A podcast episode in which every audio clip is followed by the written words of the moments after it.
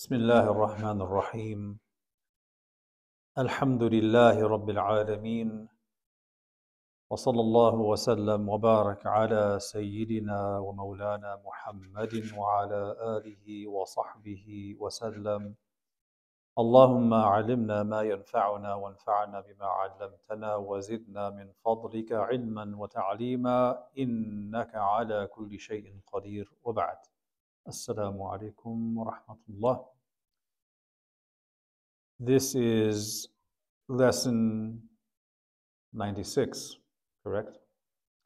And last week we completed our discussion about the siege of Banu Qurayza, and that is a continuation, if you will, of Ghazwatul Ahzab or Ghazwatul Khandaq, the battle of the Confederates or the Battle of the Trench, as it's also called. And there is one part to these two events, Khandaq and Banu Qurayza, that we haven't yet discussed. And that is the passing of Sayyiduna Sa'ad ibn Mu'adh radiallahu anhu. Now his story is presented during the Battle of Khandaq as well as during the siege of Banu Qurayza. And we know that after the conclusion of Banu Qurayza, Allah subhanahu wa ta'ala answered the dua of Mu'adh, of Sa'ad bin Mu'adh, that he made after he was wounded during the battle. So in the battle of Khandaq, he was wounded in the shoulder, neck area, the clavicle most likely. And after he was wounded, he made the following dua O Allah, if this will be the last time, in the last confrontation with them, then accept me as a martyr, but do not but allow my eyes to be comforted by seeing what happens to Banu Qurayza. So that's the first dua. He actually made two duas. The first dua, he is asking to be accepted as a shaheed and he is asking that that only come after his eyes are comforted by seeing consequences befall Banu Qurayza. So that's the first dua that he made after he was wounded. The second dua he made is recorded by Imam al-Bukhari. And in Sahih al-Bukhari we find the following dua of Sa'ad bin Mu'adh. O Allah, if you have ended the war, then open the wound and let me die from it. So this is a, it could be all one dua, it could be two narrations. So we see that he's asking for shahada after his eyes are comforted by seeing consequences befall Banu Qurayza. And he's asking that if he is going to be a shaheed, let it be from the opening of that wound he sustained during the battle. Because the siege of Banu Qurayza came, or the opening of Banu Qurayza came basically a month after he was wounded. And in that one month period, he's in this nursing tent that is pitched inside of the masjid of the Prophet. So when they were sieging Banu Qurayza, he was still in that tent. And then he was called and he came forth to Banu Qurayza and issued that judgment. So Allah Ta'ala answered these du'as. Allah brought comfort to the heart of Sa'ad bin Mu'adh in seeing the consequences befall Banu Qurayza for their betrayal, and Allah Ta'ala answered his dua for Shahada. And the way he received his Shahada was through that wound he sustained during the battle one month before. That wound that he was tending to and nursing inside of that tent, it burst shortly after the siege of Banu Qurayza was over. The narration mentions that it seemed that the wound was healing. It appeared that it was getting better, except for one small portion of the wound.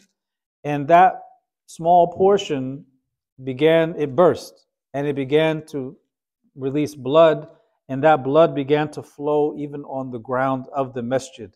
And people who were outside of that nursing tent could see the blood coming from beneath the tent going outside onto the ground. And people were alarmed and they cried out They said, Ya Ahl al Khayma, O you people who are attending to this nursing tent, what is coming outside of the tent? It was his blood. And he continued to bleed until he succumbed to this wound. What caused that wound to burst? This is an interesting question. And we have the answer to that in the Tabaqat of Al Imam ibn Sa'ad. In his Tabaqat, he relates a narration which says that the reason why the wound burst was because after dealing with Banu Qurayza, Sa'ad ibn Mu'adh was reclining next to a tree, just resting. So either he's sitting down or he's lying down. And as he's lying down, a goat passed by him. You know, you live here, you wonder how could that happen, but if you live in those environments, it makes perfect sense, right? The goat passes by him and bumps into him with his hoof. As the hoof bumps into him, it basically hits that area, causing the wound to burst, and it got worse. It was deeply infected inside of his chest. And when that happened, he began to bleed until eventually he succumbed to that wound. Now, when the Prophet ﷺ was informed about what was happening to Sa'ad bin Mu'adh in the masjid, he quickly got up and went over to him and he embraced him. He was basically hugging him, embracing him, and he passed away shortly thereafter. The narration says that as the Prophet ﷺ was hugging him, the blood was spurting from the wound and it was getting on the Prophet's clothes, and some of the blood was even getting on his blessed beard. And some people were trying to uh, safeguard the Prophet ﷺ from having the blood get on him by trying to separate the two and tend to the wound. But the Prophet ﷺ continued to hold him in this embrace and drew closer to Sa'ad. He said to him, وسلم, May Allah reward you well as a chief of your people, for you have fulfilled your promise to Allah, and Allah will fulfill His promise to you. And then he made a dua for Sa'ad ibn Mu'adh. He said, Ya Allah, Sa'ad has fought for your sake. He has believed and affirmed your messenger, and he has done his duty. So accept his soul in the most beautiful manner you accept souls. So Sa'ad hasn't yet passed away. He makes this dua. As he's drifting in and out of consciousness in the embrace of the Prophet ﷺ, he hears that dua. Hearing the dua, he opens his eyes and he sees the Prophet ﷺ embracing him and he says, Assalamu alayka ya Rasulullah, ashhadu annaka Rasulullah. He says, uh, Peace be upon you, Assalamu alayka, O Messenger of Allah, I testify that you are truly the Messenger of Allah. And then he was placed back down and they were nursing the wound. The Prophet ﷺ is making his way back home. It's not certain yet when or if he's going to pass away from this wound. So they're still tending to it.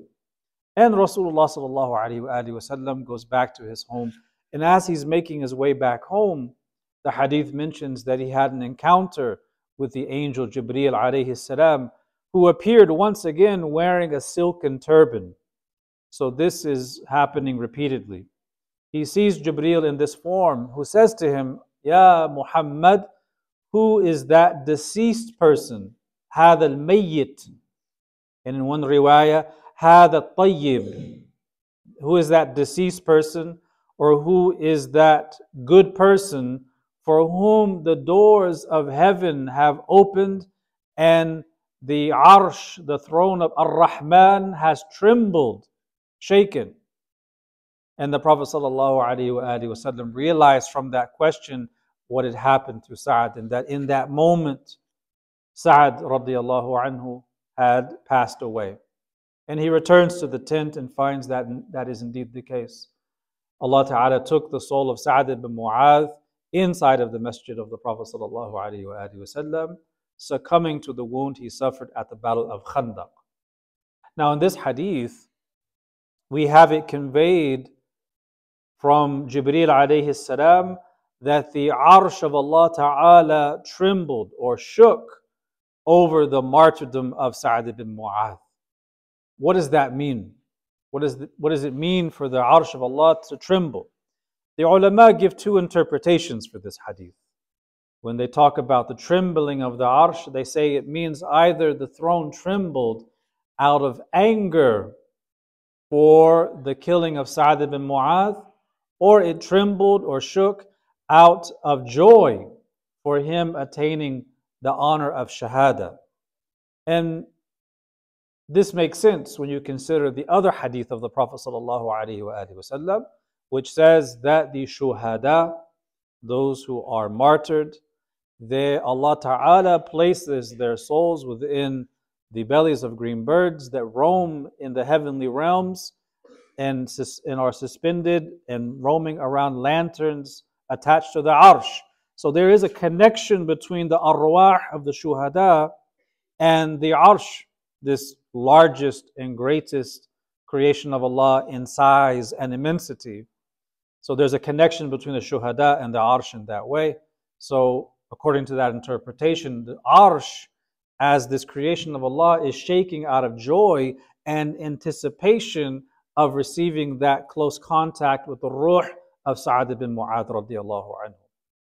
Uh, and these are the two interpretations given. So Sa'ad radiallahu anhu has now succumbed to his wounds. He's now shaheed, and it is time for the burial. So we know from the narrations that Sa'ad bin Mu'adh was not a short and skinny man. He was not overweight as we would describe it. He is described as Jasim, and he's a stout man, thick bones, thick limbs, strong and sturdy. He's very stout, which means that he's also very heavy.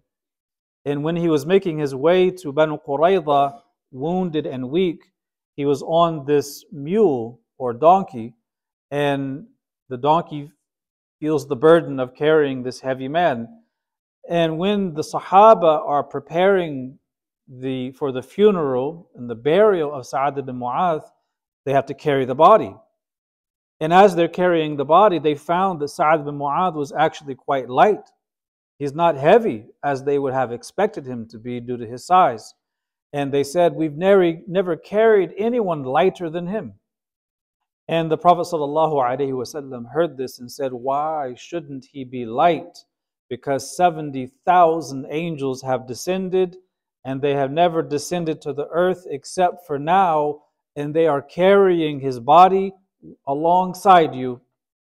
So his, his body is not just carried by Sahaba, carried by 70,000 angels. And by the way, the Prophet ﷺ also carried his body. That's why it felt so light, because it was carried by so many. So they're carrying the body of Sa'ad ibn Mu'adh until they reach the cemetery of Al Baqi'. And when they finish burying him, the Prophet ﷺ sprinkled some water on his grave and then he covered it with his own garment. This is an honor he received that very few received. He covers it with his garment. Reflecting on this burial, the Sahabi Abu Sa'id al-Khudri radiallahu anhu says, I was of those who dug the grave for Sa'ad ibn Mu'adh, and the smell of musk would waft whenever we moved the soil. So as they move the soil, as they're digging it out, the more they dig, the more the fragrance of musk would be diffused in that area. This is a karama, this is a miracle, and this miracle appears in different ways. And it's not just restricted to the Sahaba who fell in battle or those who succumbed to their wounds sustained in battle. This karama of the fragrance of musk emitting from the bodies of shuhada has continued throughout the centuries, even up until today. There is there's a really beautiful book that was written in the 1980s. Uh, I don't know if it's even uh, it's not in print anymore, but maybe you can find it online these days. Who knows? Uh, and the book is called Ayatul Rahman fi Jihad al Afghan. It was written by a Sheikh Abdullah Azzam, rahimahullah, uh, who was an Azhari scholar who was there in Afghanistan, and he basically collected all of these stories of different karamat that happened uh, when the Afghans were fighting against the Soviets. And it even has asanid, chains of narration. You know, he says, and I heard from uh, Amir Fulan, who related from Fulan during this ma'araka, this individual, this and that happened. And there's so many narrations like that. And this is 1980s. And literally a third of the stories involve the smell of musk or people because they're Hanafis, you know. In the Hanafi madhab, uh, you still do janaza. So there's times where people's bodies were buried and the janaza wasn't offered, or they would have to go do the janaza and they would dig the body back up and transport it and do the janaza. And they relate these kinds of stories that as they retrieve the body, uh, months after the person has fallen in battle, they're smelling the scent of musk. This is very common. But we have this clearly in this hadith uh, happening to the Sahabi Sa'ad bin Mu'adh. Uh, Jabir radiallahu anhu, he also transmits something about this burial. And he says that we were with the Prophet wasallam when Sa'ad was buried. He stood at the grave praising Allah, saying Alhamdulillah, and people began to join with him, saying Alhamdulillah, Alhamdulillah. And then he began to glorify Allah, saying, Subhanallah, Subhanallah. And then the people began to join with him, saying, Subhanallah, Subhanallah. But then they asked him, Ya Rasulullah, why are you saying Subhanallah? And he says, The grave squeezed upon this righteous servant until Allah released it for him.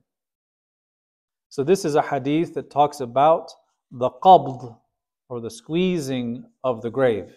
And there are a number of hadith that talk about the squeezing that occurs uh, in the barzakh upon the deceased.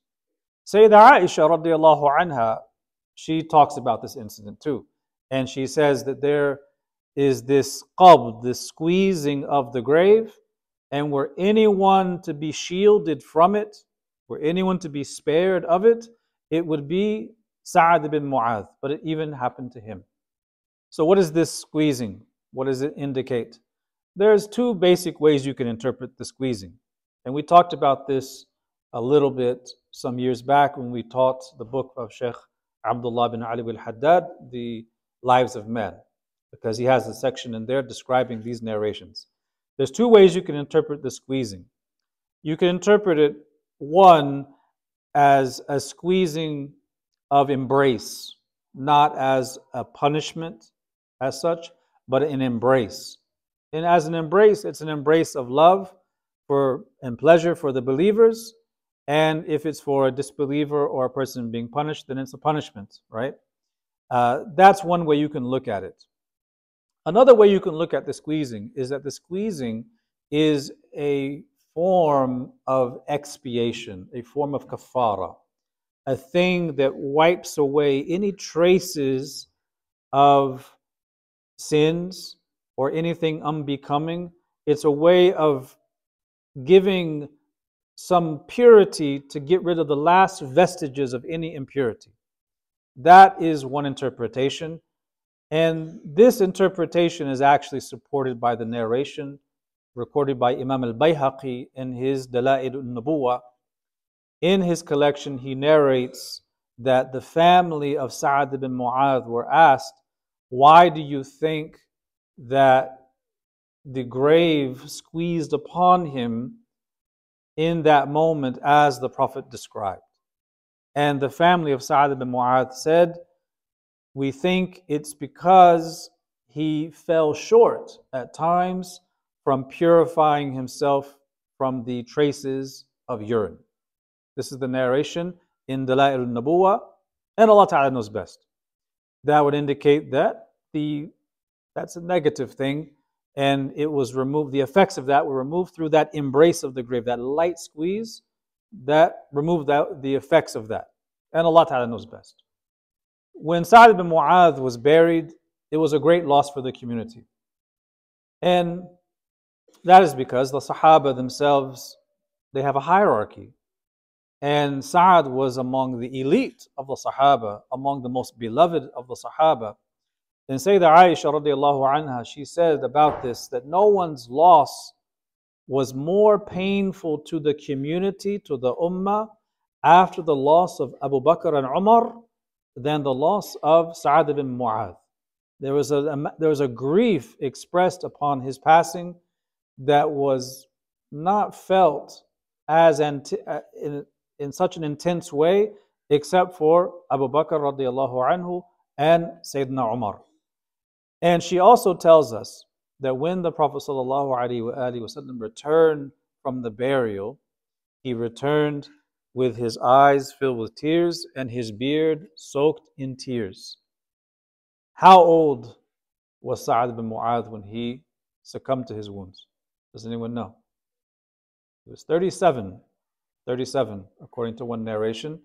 So this is this is a, a young, a young man. You know, kids think that 37 means you're an old geezer, but 37 is young. That is young. So this is really the final chapter to Khandaq and Banu Qurayza, that burial of Sa'ad ibn Mu'adh. Where are we in this timeline of the seerah? We know 13 years in Mecca and 10 years in Medina. We are at the end of the fifth year after the Hijrah. So after Khandaq, in the fifth year of the Hijrah, we have a tribe coming to the Prophet This was the tribe of Ashja'. You'll hear certain names in history. Fulan al-Ashja'i, from the tribe of Ashja'. The chiefs of this tribe and its notables, they came to the Prophet ﷺ there was about a hundred of them. And they expressed their weariness and lack of desire to engage in any further hostilities or to ally themselves with those who have hostilities to the Prophet And they expressed a desire to enter into a peace treaty with him. And he agreed to this. And as a result of this discussion and treaty, they ended up becoming Muslim and the entire tribe became Muslim. So this is towards the end of the fifth year. When we look in the, the accounts of the seerah, we, we look at the timeline, this is occurring at the tail end of the fifth year. So now we have finished the fifth year after hijrah of the seerah. We now enter into the sixth year. So the sixth year is quite momentous as well. Every year is momentous in its own way. But this year is momentous. But we're looking at a series of events that occur between the Ghazwa of Al Khandaq and the Treaty of Al Hudaybiyah. So between, eh, between those two events, we basically have a series of a, a bit over a dozen saraya and a few minor ghazawat. And then you have the Treaty of Al Hudaybiyah. So the Sirah works mention that in the sixth year of the Hijrah, we have the Ahzab defeated. We have Banu Qurayza dealt with. We have the other tribes expelled. We have the pride of Quraysh broken as a result of Ghazwatul Khandaq. Now they say peace and calm has finally settled upon Medina. Because if you go back, you have incident after incident after incident, culminating with the Battle of Al-Ahzab and then Banu Qurayza. Now, peace and tranquility have settled upon Medina. There's now a sense of closure, a sense of peace moving forward. So, this doesn't mean that there's no conflicts. This is a tribal society. And there are still other smaller outlying tribes besides Quraysh and Ghatafan who may look for opportunities to attack, opportunities to seize, life, seize livestock, and things like that. So these are tribes that live in the outlying areas that look for opportunities to seize camels, seize sheep and goats and st- stuff like that. So you have incidents where these smaller tribes are looking for opportunities to do that. Eventually, word reaches back to the Prophet ﷺ and the Sahaba, and they will occasionally try to counter their plans by preempting them with saraya expeditions before they can reach Medina.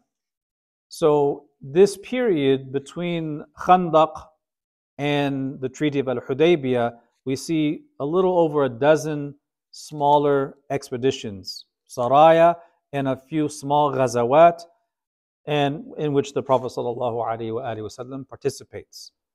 Uh, there are so many of them. So what we're going to do today is go over those very briefly, working our way through the sixth year. So we'll list them in chronological order with a few basic facts about what happened. So we have number one. In the sixth year of the Hijrah, we have number one, the Sariya of Muhammad ibn Maslama to a place called Al Qurta. This was a very minor expedition in which he led a group of 30 companions. They were sent by the Prophet ﷺ to attack this place called Al Qurta, attacking a clan of Banu Bakr called Ubaid ibn Kilab of Qais ibn Aylan. Not, not that you can keep up with all of these names, but we named them. They were about seven nights' travel to Medina. So Muhammad bin Maslama, along with 30 of the companions, set out on the 10th of Muharram. And when they arrived to this place, which is about seven days from Medina, the word had already spread, and these tribesmen had fled, and this left the Muslims to simply take the livestock left behind and return with the livestock back to Medina. That was it. Very uneventful. They just secured some livestock. Now, in some of the Sirah works, they mention that in connection with this Sariya, they say that Thumama ibn Uthal was captured in this expedition. However, that's not really true because Ibn Ishaq mentions that Abu Hurairah radiallahu anhu witnessed the capture of Thumama ibn Uthal. Abu Hurairah didn't come to Medina until the seventh year after the Hijrah. So that means that the capture of Thumama occurred a year later. And there's a very long story about his capture and what happened. We'll come to that next week, inshallah ta'ala. Number two, we have the Ghazwa of Banu Lihyan. So Sariya is when it's just companions. Ghazwa is when they are led by the Prophet ﷺ. The Ghazwa of Banu Lihyan. So we go back to one of the early stories we told about the betrayal of Khubayb and other companions who were betrayed by Banu Lihyan and captured and eventually sold off. So this betrayal grieved the Prophet ﷺ, and there had to be a response to that betrayal. Now that the threats of the Ahzab have been dealt with, it is now time to deal with that betrayal. So the issue with this response is that it had to be timed just right. And the reason why is because the question comes up well, why didn't the Prophet ﷺ respond before the Ahzab? Because after all, this occurred well before the Ahzab, this betrayal of those companions. The answer is that Banu Lihyan lived not too far from the tribal areas surrounding Quraysh. They were in the Hijaz, deep in the Hijaz, which meant that the Prophet ﷺ is facing two threats the threats of Banu Lihyan, the smaller tribe that betrayed, and the greater threat of Quraysh. So it makes sense to deal with the greater threat before you deal with the minor threat. Now that the greater threat has been dealt with in Ahzab, there's an opportunity to deal with the minor threat of Banu Lihyan. So this is the time to respond. The Prophet ﷺ sent, went with 200 men and 20 horses. And by the time they reach the area of Banu Lihyan, guess what happens? The word gets out. The word gets out. Uh, this happens so often because think about it. These are this is rough terrain. These are uh, a, a nomadic tribal people. They can get around on camels. You can see for vast distances. There are scouts. So you see 200 people coming, word gets back to the tribe of Banu Lihyan. And when eventually they reach, uh, Banu Lihyan had headed for the foothills and were out of the reach of the Muslims. They had scattered and headed for the foothills. The Prophet ﷺ remained there for a couple of days, and in total they were gone for two weeks from the city of Medina. So you know, nothing happened. Uh, that was it. You use the opportunity. If they disperse, you can't scatter your own forces to chase individuals who have gone into the foothills. You can only deal with them as a force. If they dissipated their own forces, you can't really put one to one and scatter your own forces. That puts you at risk. So the choice was to wait for them to regroup. They didn't regroup, so you go back and wait for another opportunity. So that was the second ghazwa, or the second uh, of these expeditions that occurred in the sixth year after the hijrah. The third expedition was the Sariya of Ukasha ibn Mihsan radiallahu anhu to a place called Al-Ghamr. Ukasha was sent by the Prophet sallallahu in Al-Rabi' al-Awwal to a place called Al-Ghamr. And Al-Ghamr had a spring. You know what a spring is? Like water flows from it. And that means it's a place with water as a resource. So a tribe will definitely settle around that spring. And this tribe was Banu Asad. So Ukasha bin Mihsan was sent by the Prophet ﷺ in the month of Rabi al Awwal with 40 men. And they left very quickly when they got the notice to go. They didn't waste any time. They rushed to get there. But guess what happened? Again, word gets out. And Banu Asad quickly got wind of it and fled. And it was uneventful. Nothing came of that. It's still a Sariya. Why do they put this in the books of Sirah? Because even if you go and nothing happens, there's no fighting. As a Sahabi going out on a Sariya, you are receiving immense rewards for the expedition, for spending your wealth, spending your time, spending your health, sacrificing, going out at the bidding of the Prophet. sallallahu alaihi wasallam, Even if nothing happens, you receive the reward as if something happened, because either way, that was your intention. The fourth Sariya is the Sariya of Muhammad bin Maslama to a place called Dhul Qassa. So this is in Ar-Rabi' al-Thani, the month after the expedition of Ukasha bin Mihsan. He was sent, Muhammad bin Maslama was sent by the Prophet ﷺ with only 10 men to this place called Dhul Qassa, a tribal area of Banu Tha'laba, which is a branch of the Ghatafan, and also Banu Uwal of Tha'laba in a place called Dhul Qassa, 24 miles from the city of Medina. They only went with 10 men because it's a small clan, it's not a large force. When they arrived there, they didn't anticipate a large force. That's why they only came with 10. But when they get there, they found that there were 100 men who also got word of their arrival. But this time they didn't scatter. They actually set up an ambush. They were waiting for them. They set up an ambush. And when the Muslim force, this small force of 10 people, arrived with Muhammad bin Maslama as their emir, they were attacked and they were shooting arrows at this small Muslim force. And then they started to attack them with spears, closing in on the distance. And some of the Muslims were killed. Muhammad bin Maslama got wounded in the ankle and was immobile because of the wound. Immobile, unable to move, he was then attacked and he was killed in this battle. Ta'ala anhu. So this, you could say it was a loss in the sense that they were ambushed, but the Muslims who survived managed to make their way back, and, and they have a shaheed, and among a couple others that were killed. But nothing else came of this. We have the fifth Sariya, the Sariya of Abu Ubaidah ibn al-Jarrah radiallahu anhu to Dhul Qissa, Qassa again.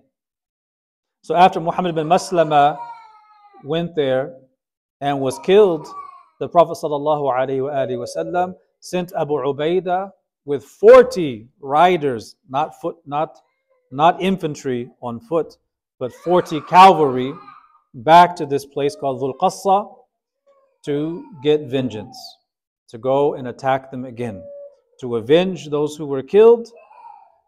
And also because, according to one narration, word got back to some of the other clans, the clans of Banu Muharib and Tha'laba and Anmar, and they wanted to plan a raid against Medina and capture livestock in a place on the outskirts outside of Medina. So they say there's two reasons why a second expedition went after the first one to Dhul Qassa. The first is for vengeance for Muhammad bin Maslama, and the second is to preempt any attack against Medina to seize livestock. So they went again and they arrived in this area of Dhul Qassa uh, before dawn and they attacked. And this was actually one of the sunnahs of the Prophet to attack uh, at Fajr time. So the enemy fled this time. There was no ambush in wait. They attacked at dawn and the enemy fled, except for one man who was captured. But guess what happened with him? He became a Muslim and they let him go. He was released and they brought back livestock to Medina and that livestock was divided. Otherwise, it was uneventful. That is number five. We come to number six, which is the Sariya of Zayd ibn al Harith to Banu Sulaym. This is in the same month of Al Rabi' al Thani. Uh, Zayd radiallahu anhu was sent with a small force to Banu Sulaym. And they get there, and it was uneventful. They just managed to capture some livestock and camels, along with a few captives. And we find in this Sariya a story about a husband and a wife that were captured, and the Prophet ﷺ freed the both of them so they could be together. You just let them go. That was it. So otherwise uneventful. And you know, you read these stories and you wonder why do this? Well, this is war. And by doing this, you're also putting them on notice that they should never think of trying to raid Medina.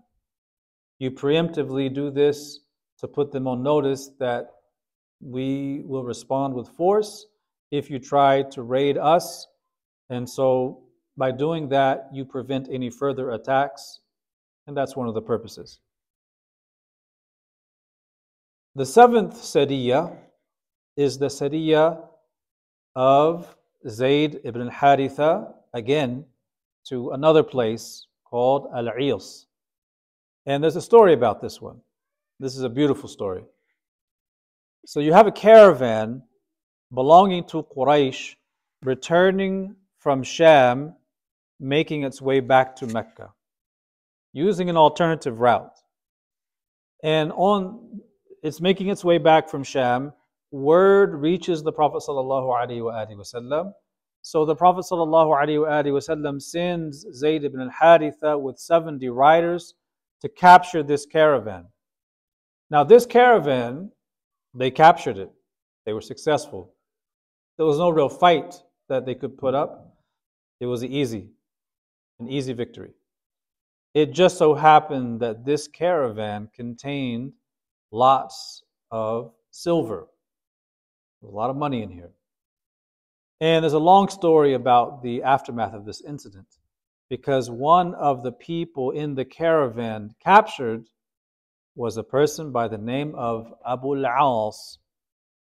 Now I know it gets tough with all of the names and the tribes, Banu Fulan and Fulan ibn Fulan, Al-Fulani, all of the names. But does anyone remember who Abu al-As is? We talked about him many months ago. He's the husband of Sayyida Zainab bint Muhammad sallallahu alayhi wa ala wasallam.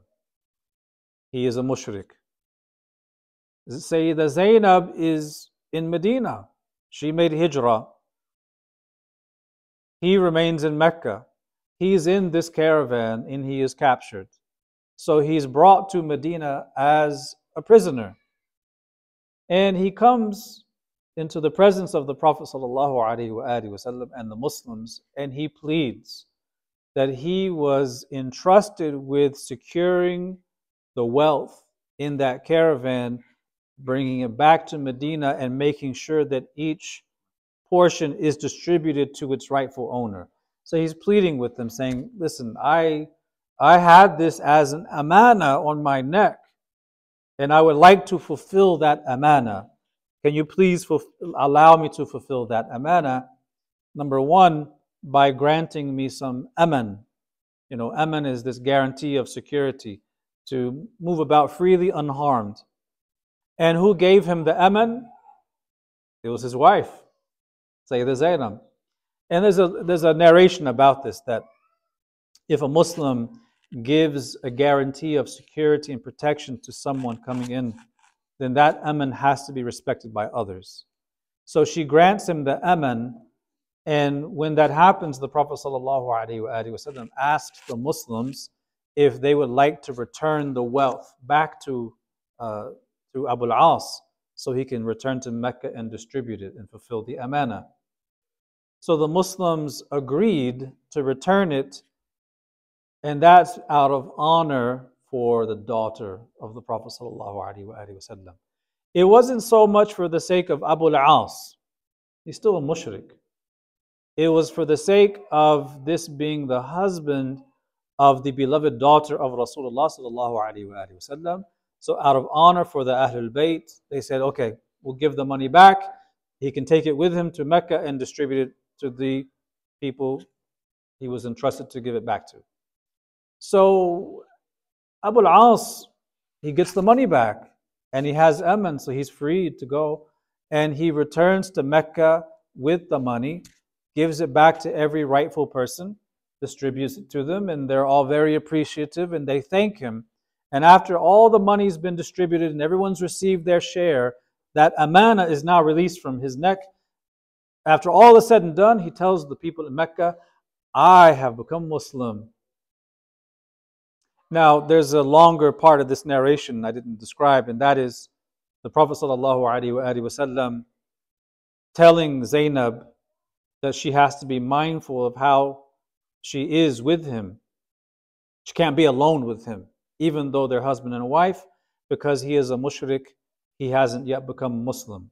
So, although they have the bonds of marriage, technically he's haram for her. So, but now he's become a Muslim. He announced it in Mecca. This is after Ahzab, you know, the, the Quraysh are still dealing with that proverbial bloody nose they suffered from the battle. What does he do? He goes right back to Medina and makes hijrah.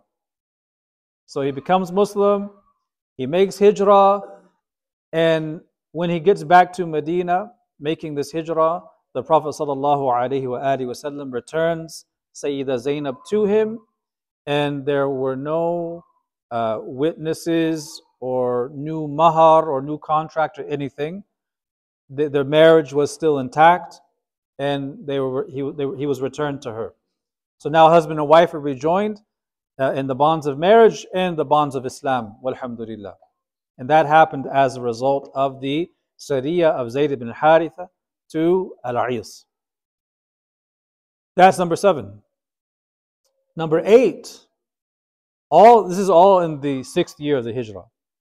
Number eight is the Sariya of Zayd ibn Haritha again to a place called At-Taraf. And this was in the month of Jumada al-Akhira.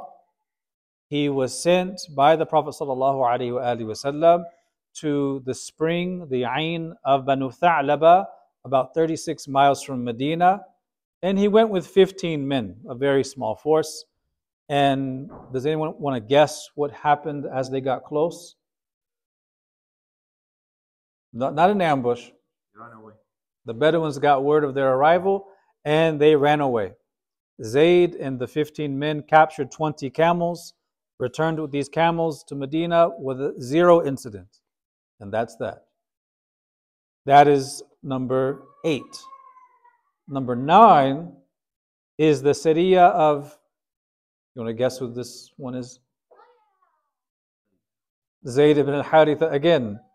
So we have in the order six, seven, eight, nine, all led by Zayd ibn al-Haritha radiallahu anhu.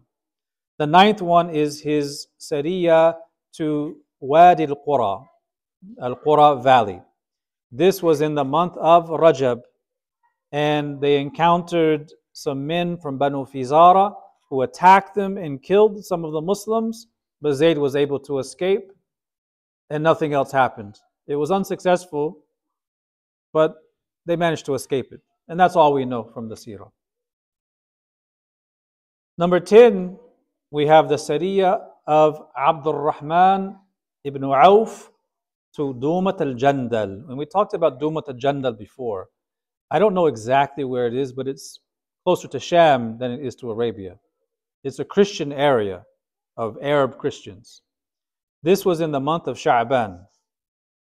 The Prophet ﷺ instructed Sayyiduna Abdul Rahman ibn Auf to go with a force of 700 men. 700 to Dumat al Jandal.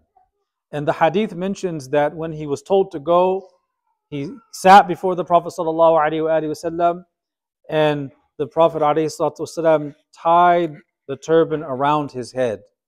And this establishes the precedent of honoring someone by tying the turban around their head. And he was sent with this force of 700 to Dumat al Jandal they eventually get there and they remain for three days doing da'wah. It's still a sariya because they come with arms. Because you never know how things could turn out. Things could get a little spicy. They get there and they engage in da'wah for three days, calling the Christian Arabs in the north to Islam. And the seerah accounts mention that at first the people refused. But after some days of da'wah, on the third day, the chief of those people, who was an Arab Christian, actually became a Muslim. And after he became Muslim, his tribesmen also became Muslim. And when that happened, Abdul Rahman ibn Auf sent a letter back to the Prophet ﷺ, giving him the good news that this entire tribe became Muslim. And this is in the uh, region of the north where the Arab Christians were. And you'll see accounts like this, and they stand out because we live in a very individualistic society where if someone becomes a Muslim, it's a personal choice. We're not used to hearing accounts of one person, the, the patriarch of a family, becoming a Muslim, and then all of his family become Muslim right after, or the head of state of a region becoming Muslim and then all of his followers becoming Muslim. But that was fairly normal back then. People would often just follow the religion of their tribal chief. So if he became this, they would become that too. And this doesn't mean they lack sincerity, but there was a norm. And eventually, the Islam takes root among the people, and their faith grows, and they become very sincere believers. But that was a norm back then. We have, and we're covering 14 today, and this is number, that's number 10. Uh, number 11 is the Sariya of Ali to Fadak. And this was also in the month of Sha'ban. Sayyidina Ali radiallahu anhu was sent with 100 men to go to Banu Sa'd uh, ibn Bakr. And the reason why they were sent to them is because word got back to the Prophet ﷺ that some individuals or some of the tribe of Banu uh, Sa'ad bin Bakr were fortifying some of the Jews in Khaybar of Banu Nadir. So Khaybar is on the horizon. We'll be getting to that soon enough. But word got back that they were offering material support, and this is this is Fadak. It's about six nights travel from Medina. They go out there, Sayyidina Ali, with a 100 people. They capture a spy and they find out where these fighters were.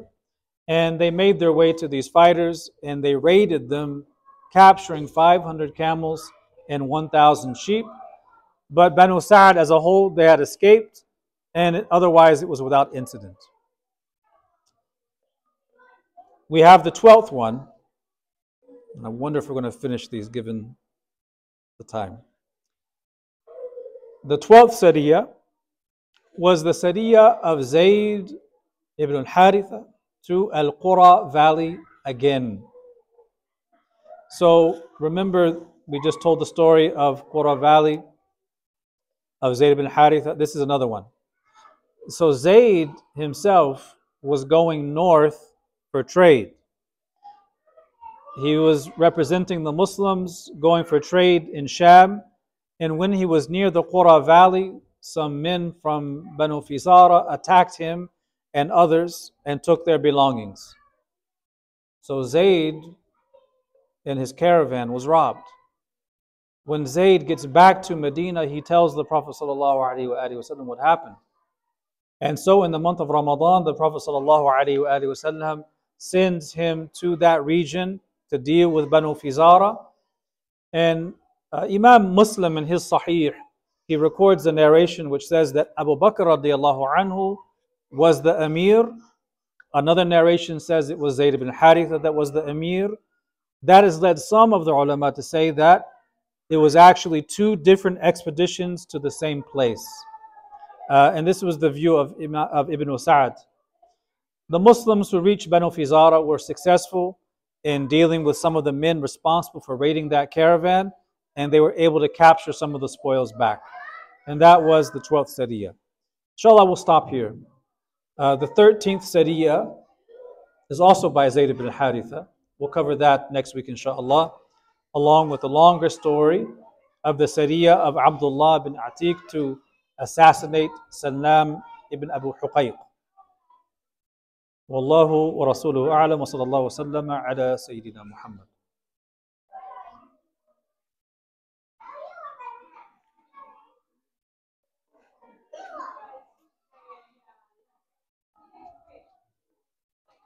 Any questions?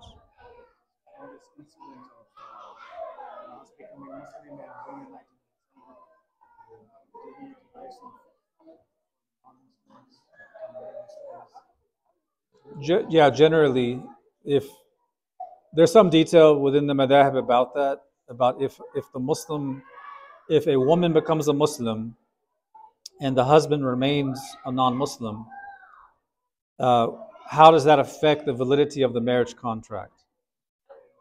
The the basic rule is that that Muslim that man is given some time to become a Muslim.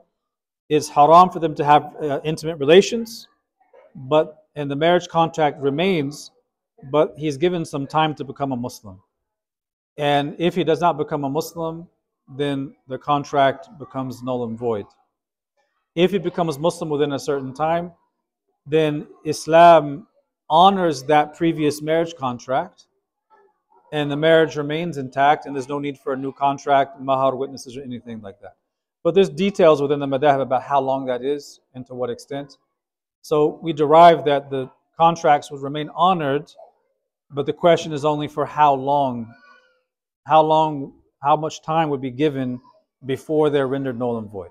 That's where there's some discrepancy. If it's the other way around, if if the wife is same thing, yeah, the same thing. Uh, and if it's a Muslim, if it's a person, a Christian or Jewish man becoming Muslim, and his Kitabi wife, then that marriage remains as it is because it was a valid contract. We respect those contracts, and as a Kitabiya, she can remain as the wife to that now Muslim man.